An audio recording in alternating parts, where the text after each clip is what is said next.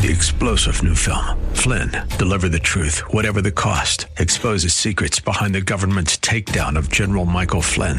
Flynn knew what the intel world had been up to. He ordered the first audit of the use of contractors. This set off alarm bells. He told the truth. He was the most dangerous person for Donald Trump to hire. They had to get rid of Flynn. Flynn, deliver the truth, whatever the cost. Available now. Watch it today. Go to salemnow.com. Salemnow.com. This is the Pro America Report on The Answer San Diego. Welcome, welcome, welcome. It's Ed Martin here on the Pro America Report. Great to be together. And uh, I hope you're wrapping up your week and heading into the weekend. It's uh, the, week after Thanksgiving is always a blur. It's and we're can you believe it? We're in December already. So uh, uh, getting ready for Christmas. Uh, we've got a couple in our family. We've got a couple birthdays in this month of December. So uh, a lot happening. I hope you have a great uh, December and run up to uh, Christmas and the New Year. okay, in a few moments, got two. we got two guests. Um, we're going to catch up with my old friend Mickey Kaus, uh, who is a contrarian Democrat. He is critical of the teachers' unions, critical of the immigration policies, believes that the uh, working man has been left behind uh, on both of those, so the teachers' unions as well as uh, immigration. And he's just a great contrarian guy. He always gets me talking. We'll talk with Mickey Kaus. He lives up in uh, uh, the LA area.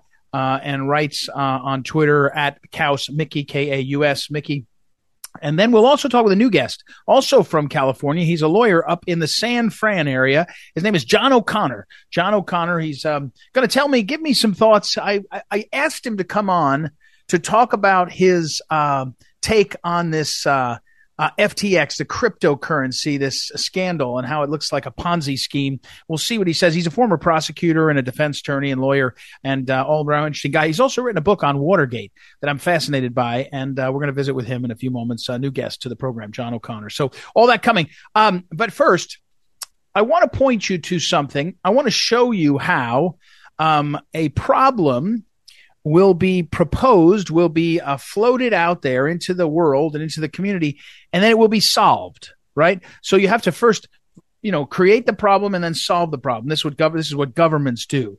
And you know, you, the, the, classic example is Rahm Emanuel as chief of staff to uh, Barack Obama, President Obama. Rahm Emanuel said, "Never let, let a crisis go to waste."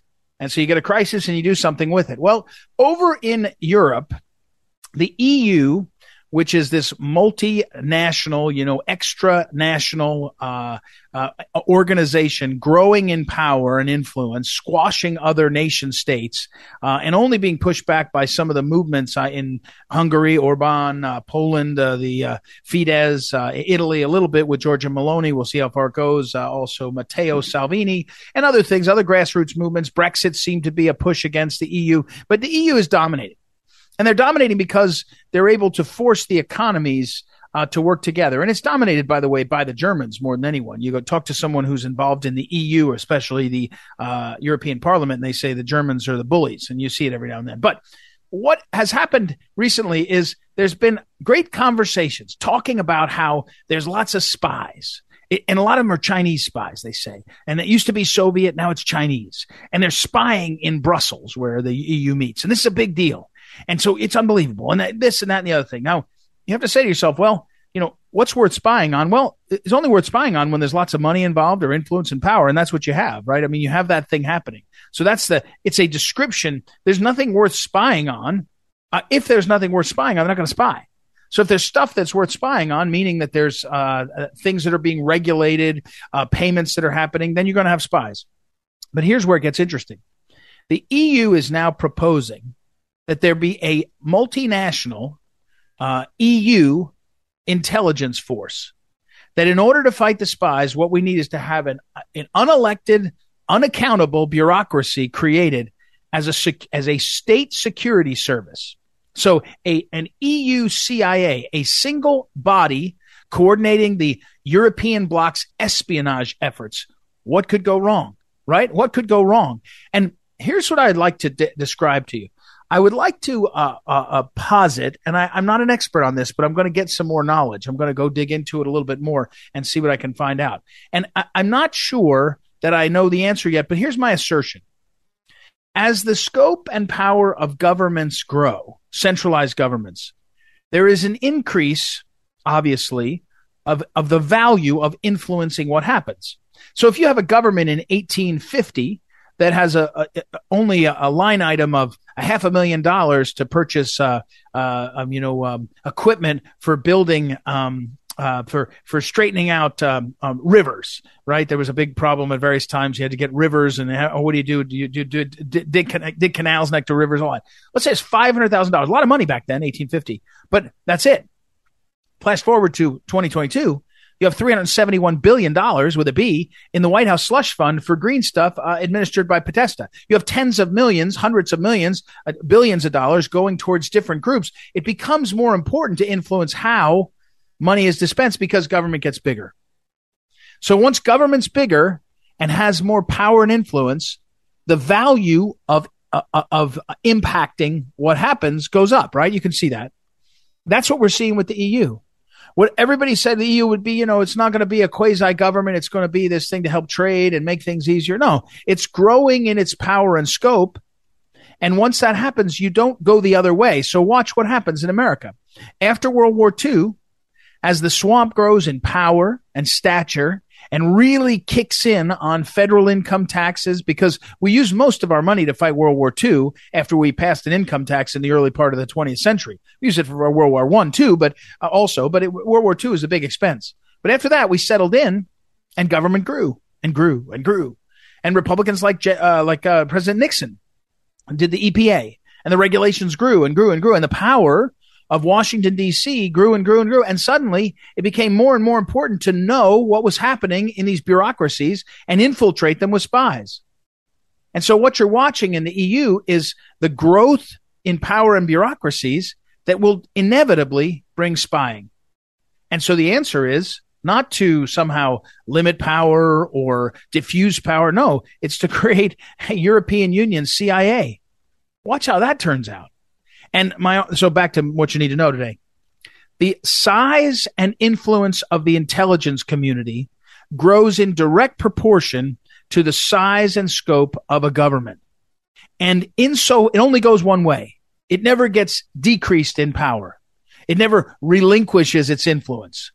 And so you're on a track that I don't think ends up anywhere except too much power for the intelligence community of the country that says they're worrying about, you know, spies, like our, our FBI, our CIA, our intelligence community, clearly using its influence, its, its abilities to, uh, to change what's going on in the country because they think they know better. That's what you need to know. And that's a major problem. And it's un-American, but it's inevitable. And you can see it developing in Europe, in the European Union because the CIA of Europe won't be used only to fight the spies. It will be used to enforce what the EU wants as has happened and happening in America. And it's a major problem. And how you can reverse it is maybe the great mystery. If it's at all possible, it's major league challenge. All right, we got to take a break. We'll be right back. When we come back, we will talk, uh, as I mentioned, with John O'Connor, and we also will visit uh, with Mickey Kaus. Be right back. Ed Martin here on the Pro America Report. Back in a moment.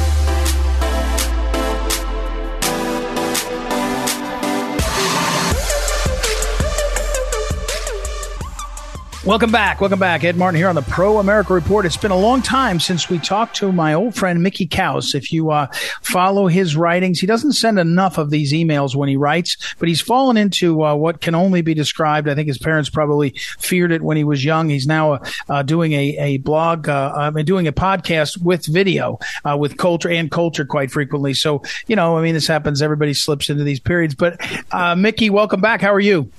Thanks, Ed. I'm fine. I'm a little politically uh, down because, you know, uh, I I too bought into the idea that there was going to be a big red wave by the end of the campaign, right? And now it looks like B- Biden doesn't think he's been chastised at all for his border policies, so he's just going full steam ahead.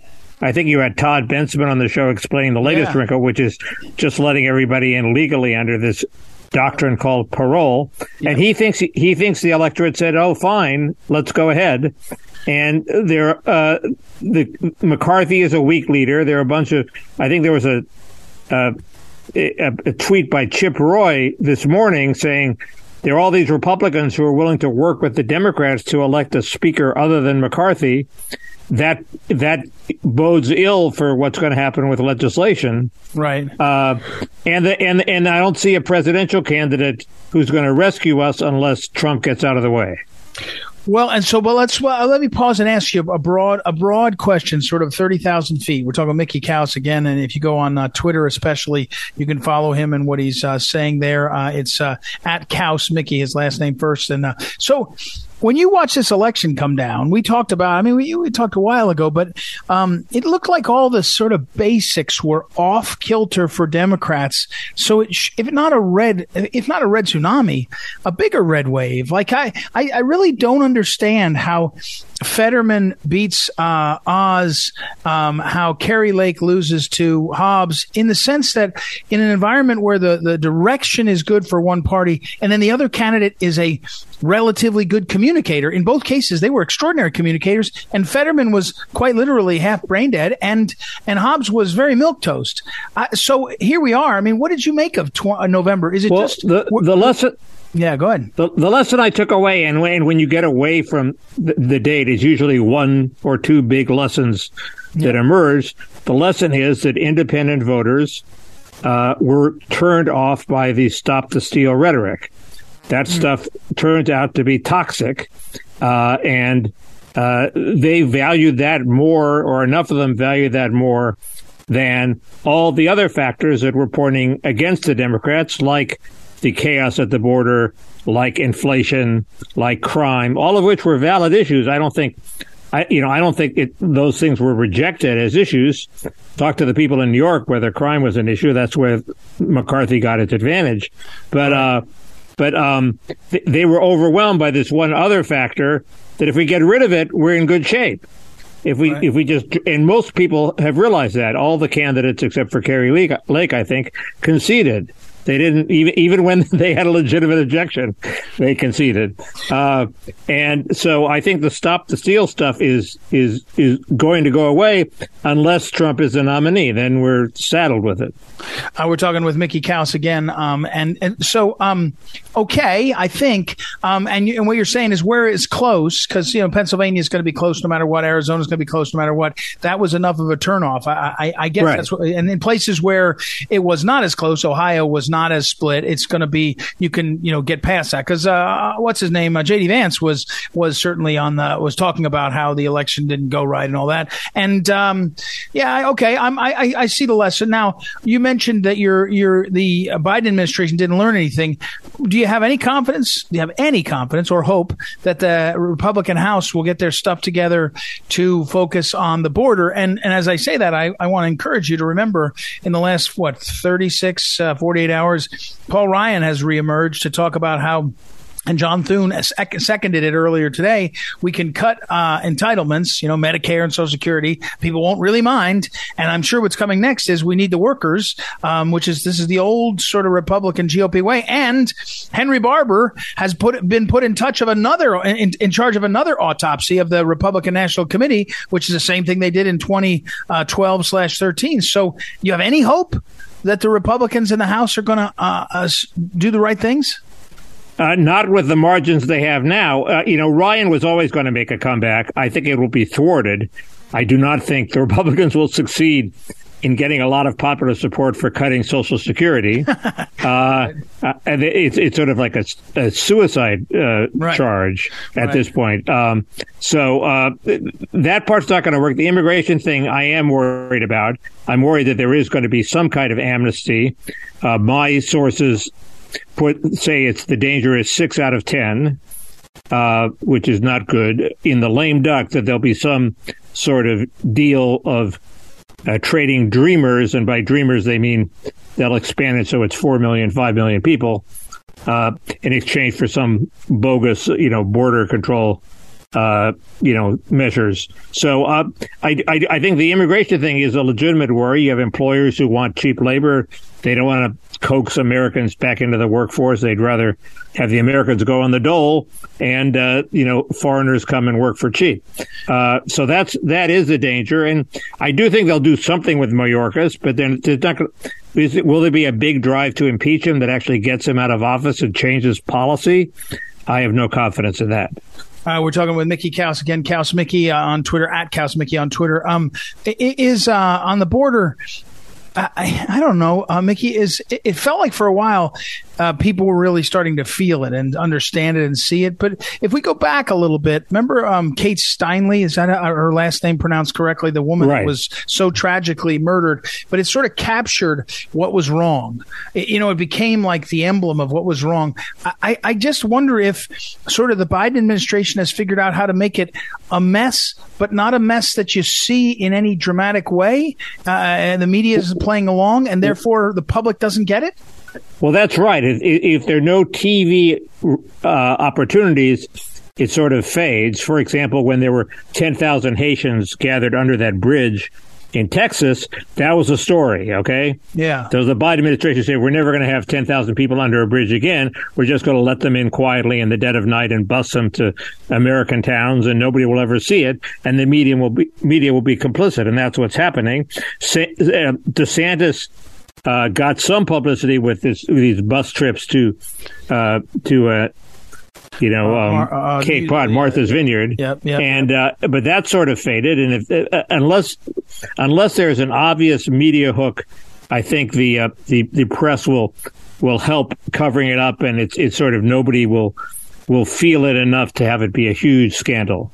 Uh, we're talking Mickey Kaus. So let me slide over. I was looking at your Twitter feed earlier uh, in the day, or I'm not sure when it when the tweet was, but uh, uh you were, there was a Jonathan Turley tweeted that um, the Twitter guy, one of the Twitter uh, top guys who's now resigned, uh, Yoel Roth, who has written a New York Times piece explaining how um, how Google and and Apple should mess with Twitter. He laid it out for them, but he, he now says he was against blocking the Hunter uh, laptop story, um, which everybody knows now happened. Um, you know, Mickey, are we gonna? Is Musk gonna actually expose how what we think?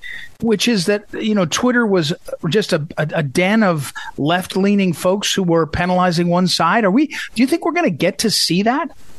Well, he has promised that we're going to get to see it in a tweet. Right. He, he promises a lot of things, like there'll be self-driving Teslas, you know, right. two years ago. Right. Uh, but I think he, he has an incredible incentive now to do it because, uh, you know, he's been rocked on his back heels by by this counterattack uh, and by, you know, Apple threatening to uh, t- right. take Twitter off its app store. So if he can uh, show that he's on the side of the angels, uh, he, gets a, a big boost, and so I think he will. Yes, it's um if if if it comes out, if there's a sort of you know, I think probably somewhere between a smoking gun where there's an email between you know uh, uh, Jen Psaki. I guess Jen Psaki wasn't in power, but it does make as hard as they're fighting to not have her be deposed. You wonder who she was emailing or talking to, or whatever. But if there's some exchange where it's um you know some senior Biden uh, campaign person uh, saying, "Hey, shut this down," and and you know don't let it go. I mean, that, a smoking gun. I, I think some, probably more likely there's sort of coded language that you won't, you'll see, you'll know they were doing something. But doesn't it bring you to the next point?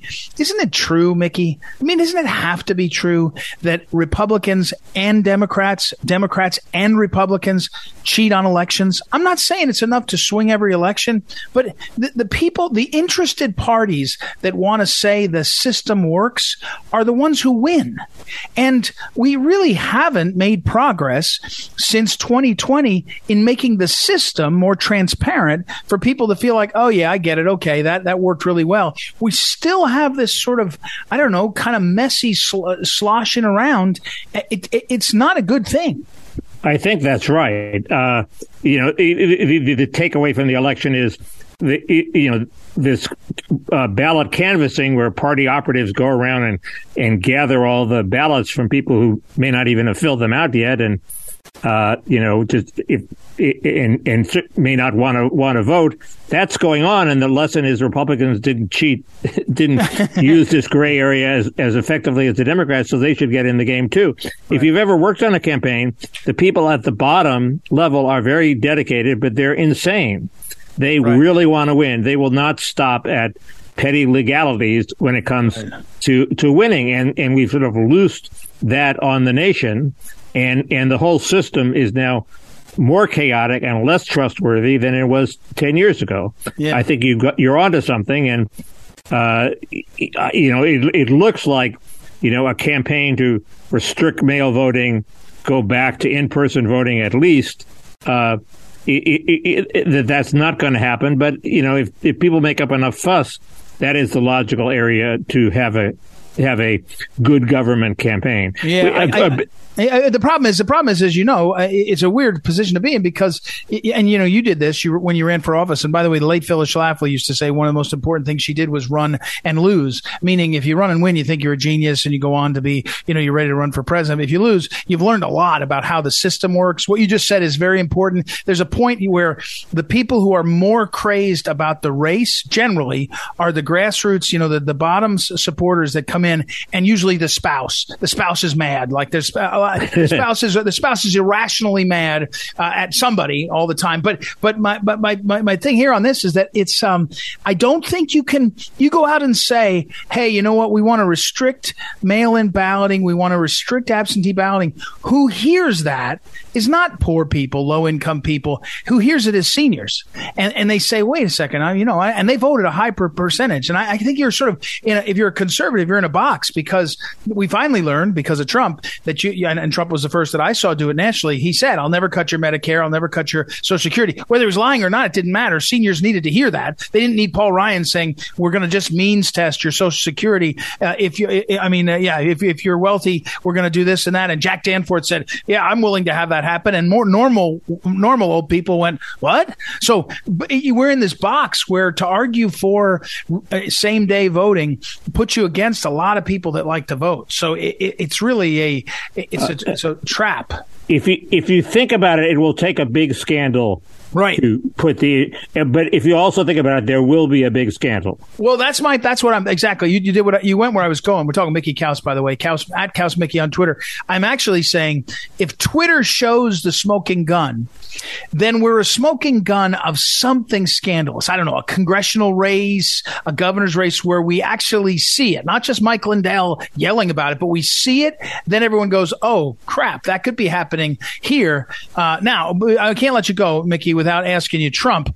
Um, I know you're, you're, you're joining the, uh, the chorus of people. We got to get past it. We got to, there's other people that have good positions, et cetera, et cetera. I just want to ask you, if you go back and, and you say to Mickey Kaus of 2015, 2015. Who can get through the juggernaut of the Democrat system, which starts with, I don't know, 240 electoral college votes? They just have them locked up can, and can navigate. I, I, I don't know. And maybe Trump can, is your point. Trump can't do it anymore. But it doesn't, it's, it's pretty unlikely anybody that isn't willing to really go to war on this is going to get close. Well, if, first, uh, everybody's saying it comes down to four states. Okay. Yep. The states are close. Yep. So uh, if Republican has a huge advantage, they can win those four states. And the Democratic field is pathetic. So, and DeSantis is a very strong candidate. So it's completely not inconceivable to me that if DeSantis had a free run at the nomination, uh, he could beat whoever the Democrats throw up. Certainly, he could certainly beat Kamala Harris. I don't think she'll be the nominee, but um, I think he could beat Biden. Uh, so uh, uh I'm I'm not pessimistic, except for Trump. I think Trump is the two thousand pound monster standing in the way of victory. Well, okay. I am sorry. No, I know, I know. I am. I'm not. I'm not you're you're you're, you're more right than wrong most times. So I just I'm, I just watch this and I say to myself, I've been in a room with DeSantis, and it, it, there's a lot of governors that lined up. Remember how heroic and talented Scott Walker was? He was just he was really tough. He was tested. He got in the Klieg lights of the big leagues, the top level, and it was nothing. It was a nothing. And I I just don't see this. I don't see DeSantis having the, fill the room kind of quality uh, as a candidate in this era. But then again, you know, I once asked the late Phyllis Schlafly that. I said, "We're looking at the field," and I, I said, "This is 15 before Trump got in," and and she said, "Well, w- one of these people, they don't look like it now, but they'll suddenly fill the fill the space, and you'll you can, you'll be able to see it. So maybe it's there. I will we'll find out. All right, I got to run. Uh, Mickey hope- Kaus, go ahead. Sorry, it. Thanks a lot, as always. Yeah, it's great. Great to talk to you. We'll have you back sooner uh, than later. Mickey Kaus, everybody at Kaus Mickey on Twitter. I'll put up. He's got does have some great, uh, uh, great conversations with Ann Coulter. Um, he's kind of the Coulter whisperer. He gets her going. It's great. So I'll link to those too, and we will take a break and be right back. Ed Martin here on the Pro America Report. Back in a moment.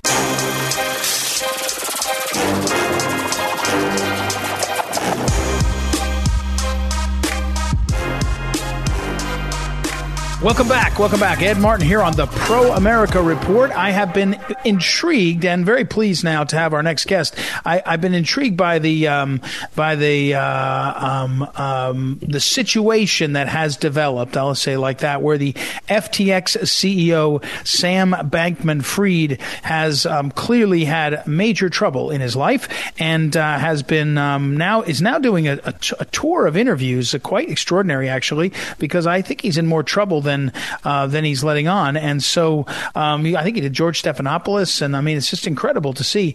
Um, and so we have a uh, former federal prosecutor, uh, John O'Connor, who has agreed to come on, and uh, he has a background uh, that would fit what's happening in terms of what is what has somebody done, at least to describe the range of what you could be uh, in trouble for. And so he's got a book called "The Mysteries of Watergate: What Really Happened," Postgate: How the Washington Post Betrayed Deep Throat uh, covered up Watergate and began today's partisan advocacy journalism.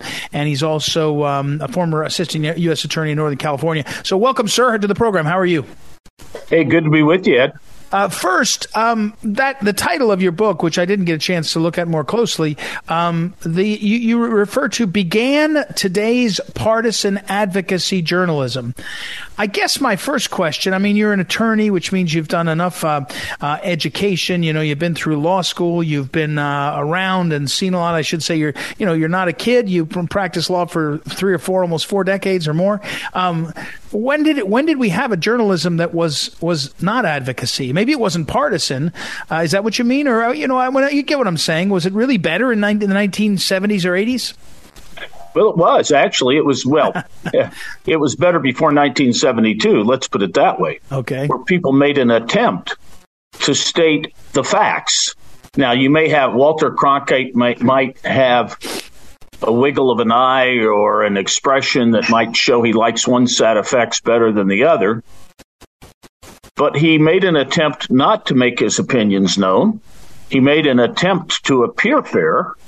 Uh, and that's at least was the spirit of journalism before this that the whole idea was to say all the facts, to at least let all the facts be out there. And then hopefully to have a lively discussion about them through uh, through advocates, uh, for instance, on shows like Crossfire, on debate shows. Right, right. But but but things changed after Watergate. And remember, before Watergate, tabloid journalism uh, was considered second rate, was trashy. The Drew Pearson type of stuff, Jack Anderson investigations were considered low class. Hmm. Now, what we've got is uh, after Watergate, great investigative journalism, whatever that is, it's really prosecutorial journalism, now becomes in vogue. But think about it if your goal in investigative journalism, so to speak, is to get a target, and that's really what it's about, uh, that's really the stated purpose, mm-hmm. is let's uncover something that is bad. Well, you get your Pulitzers and your wealth from hitting a target, from getting a scalp. Right. It changed everything. Now that's cool. Now what you are is you're a celebrity, the way Bernstein and Woodward were. Uh-huh. You have a movie, you have a book, uh, you're considered the last authority on things uh, everybody wants your opinion as to what's true and false. That's not the goal of a journalist. Yeah. And uh, or should it be its job? But then what happened is everybody emulates this. If you're going to do this, you have to pick sides. Mm-hmm. Yeah. Now, unfortunately, in Watergate, uh, it was a very popular side to go against. Everyone loved the idea of uh, getting this surly guy in the White House, Nixon, mm-hmm. uh, even though he was actually a fairly moderate president. He wasn't really very conservative at all. a very moderate president, but he had personal qualities that many people didn't like, and he had been that way through his whole career. And so he made a great target uh, uh, sort of a television type villain that that that looked guilty. So that's where it all started. Yeah, and uh, and and then we went from there. Yeah, um, we're talking with John O'Connor and uh, a lawyer in private practice, a former prosecutor. I have to tell you, John, one of the things I, I in my notes I'm looking back at, it's so fascinating. You you have a uh, you have a um, a website for Postgate book for the book that you wrote on Watergate, uh, but it, within it is a podcast. And I think I looked, I, I, can't remember it now, but it was over about a, almost a year where you went um, bite by bite and basically went through Watergate. I, I mean, I think the first episode was, uh, you know, about who the play, first episodes are who the players are, and um, it's almost a, a way to, uh, I don't know, it's kind of a uh, oral history. That's not the right phrase. It's almost like you, your crack at history in a way. I, I, guess what you're doing is you already did the book and you're trying to get it out in as many ways as you can. But it's much more. Uh, you're not just reading the book. You're you're talking about what's gone on. It's I I only listened to uh, two of the episodes for parts of them, but it's it's pretty effective. and I wonder what your thought is. I mean, if you if if there's fake news everywhere now, and I think there is, most people feel that. Um, it, there's also fake history almost everywhere, and you pro- you probably look around and say, oh, oh, I know. I'm sorry, John. I'm now rambling, but uh, I had a guest on the other day there's a new book from a Yale University professor. She's highly credentialed about the FBI, and she basically just whitewashes all of Hoover's, not his eccentricities, forget about what he was doing in his private life, what he was doing with the FBI. And she's writing history. She's a history professor at Yale. So when you did this sort of podcast uh, follow up to your book, I mean, do you have any hope that there'll be a real history of what went on at Watergate? Because most people have a, uh, an impression, like they do January 6th, like they do uh, the Mueller investigation, that is not completely copacetic, I think. Well, that's right. Right. Look, right now, if you want the best history of what really happened in Watergate, read my last book, The Mysteries of Watergate What Really Happened. Because that's what I try to do. I try to tell people the real story and what wasn't printed because it was completely different than what was printed. And I tell how they could get away from that. Um, I, I tell how they could uh, uh, get get uh, over on the public that way, mm-hmm. and they were very effective at it. They were very very effective in in I tell how they were able to do it in keeping very important facts from the public, facts that people don't know today. Now they're out there. You can go out and cherry pick them here, there, and the other place, but that's why I put everything in one place and did it in a coherent way and then put an explanatory wrapper around it as to why, for instance, the CIA would be involved in Watergate and so forth. Um, but what, the reason I did it was to show how it is that that a um, an, a topic as important as Watergate, the only time in history that a president has been removed, and it was really a, a journalistic uh, a putsch uh, here, mm-hmm. how, how, that happened. And it happened on the basis of very much incomplete information. And it's a very scary thing. I mean it as a cautionary tale. But, but, but there is false history. So what happens is now we have a battle. The Post is trying as much as it can to deplatform me. Mm-hmm. I mean, people are terrified of the Post's wrath if they give me too much attention uh, on this book, or if they give the book too much attention, I don't care about me. The, the Washington, but, the Washington Post, you mean, because it exposes them, right? Right, exposes them. Yeah. And as a matter of fact, the way I read it, there's a new book that came out, for instance, Watergate: A New History by Garrett Graff, th- that he wrote in conjunction with the Post, clearly, and then the Post praised it when it came out. But in every inflection point that I point out, you know, maybe there, I'm just, I'll count it, maybe 60 or 70 different facts and maybe uh, 10 or 12 very important ones. Uh, the guy deliberately whitewashes or ignores them and skips by them hmm. and gets into other things. And then the Post uh, praises him by saying, uh, uh, gee, this is so important because this book shows that there are certain things we just can't learn at all because, gee, a lot of witnesses are dead and we're never going to know some of these mysteries.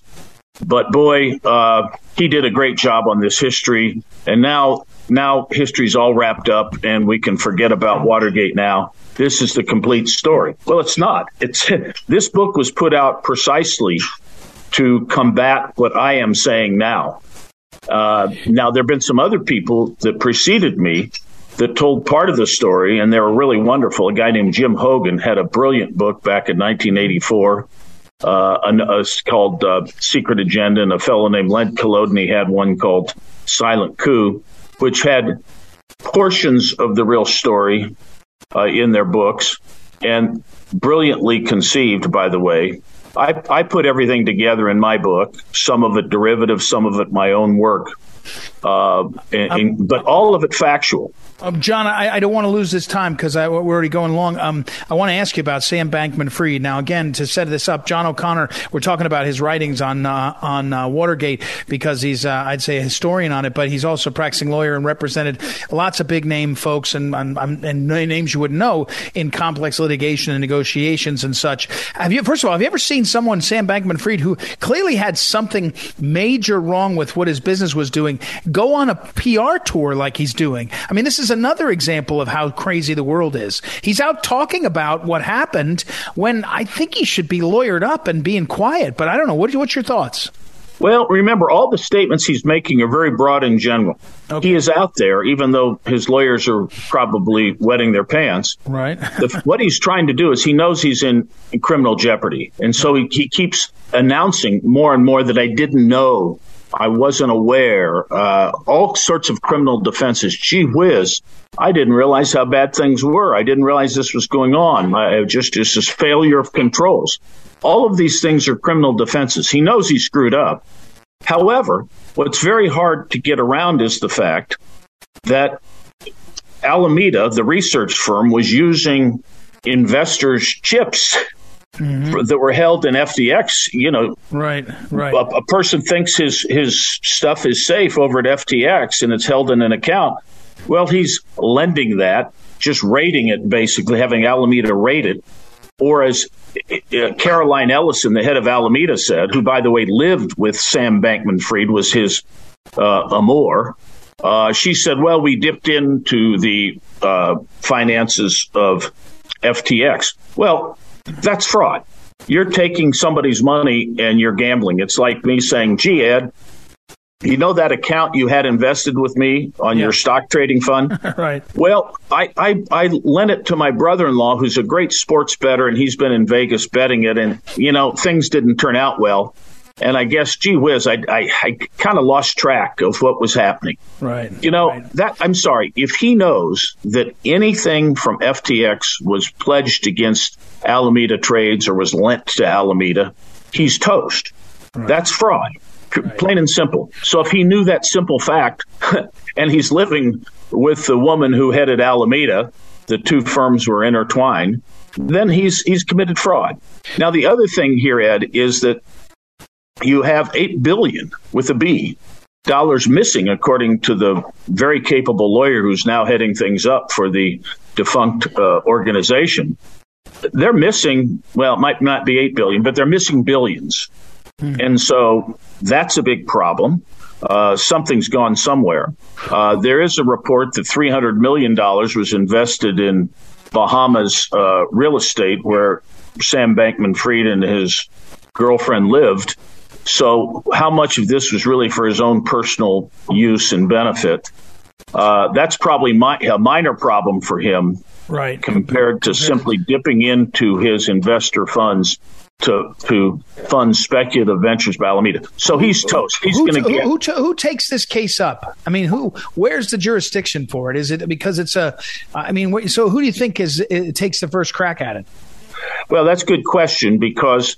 Um, there's going to be a fist fight over this because so many prosecutors are going to want it, both local and federal, because these are local crimes if they're committed in a jurisdiction. They're also federal crimes, uh, mail and wire fraud. Uh, right. But what I would say is, uh, I, would have to look, and I haven't looked at this, where the United States locus is of the funds. If it's New York, it'd be prosecuted in New York. Mm-hmm. he was in the Bahamas. He ran the thing from the Bahamas. So then the next question would be, where did he sort of where where his his closest place of entrance and exit to the United States, you could do it that way. Mm. In other words, if he was coming into the country through Florida and kind of came back and forth through Florida, maybe Florida's the right venue. Um, you know, where were the funds held? Maybe in New York. So there's going to be a uh, there there can be a lot of states. Let me put it this way, and the District of Columbia that can claim this as the fraud having occurred in their jurisdiction. In fact, there may be many. It's not just one. I mean, you can commit fraud that involves 12 yeah, states. Right, Still, 12 right. prosecutors can get you. but yeah. but clearly, the federal government can get them. Mm. Uh, and, and, of course, you've got investor fraud. You've got selling securities uh, with fraudulently. But you just have basic mail fraud here, wire fraud. So I think the guy is toast, Ed. I don't think there's any doubt about it. And this is a, a very remarkable tour but you notice he doesn't ever explain exactly why it is he didn't know these things. Yeah. Or what went wrong that a, a person would say, oh, that's reasonable for you not to know that. Or I understand how you didn't know that. Yeah. It's difficult for me to believe or anybody to believe that he didn't know at least the basics yeah. Yeah. That the trades at Alameda were being financed by FTX. Yeah. Okay. Uh, John O'Connor, I got to run, unfortunately. John O'Connor, thank you very much. Uh, attorney uh, at law now and a former prosecutor and an author. I'll put all this up on uh, social media. Postgatebook.com is his website with lots there. There. It's very cool about uh, his book and the mysteries of Watergate and other things. So thanks, John, for the time.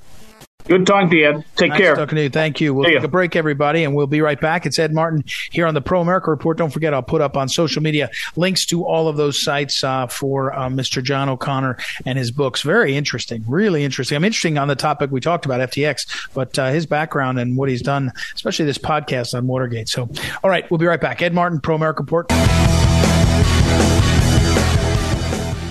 Welcome back, everybody. I'm out of time. Just let me say thank you. Have a great weekend. Thank you to the great Noah Dingley, our producer, Ryan Hyde, associate producer. Talk to you next week. Ed Martin, Pro America Report. Looking forward to it.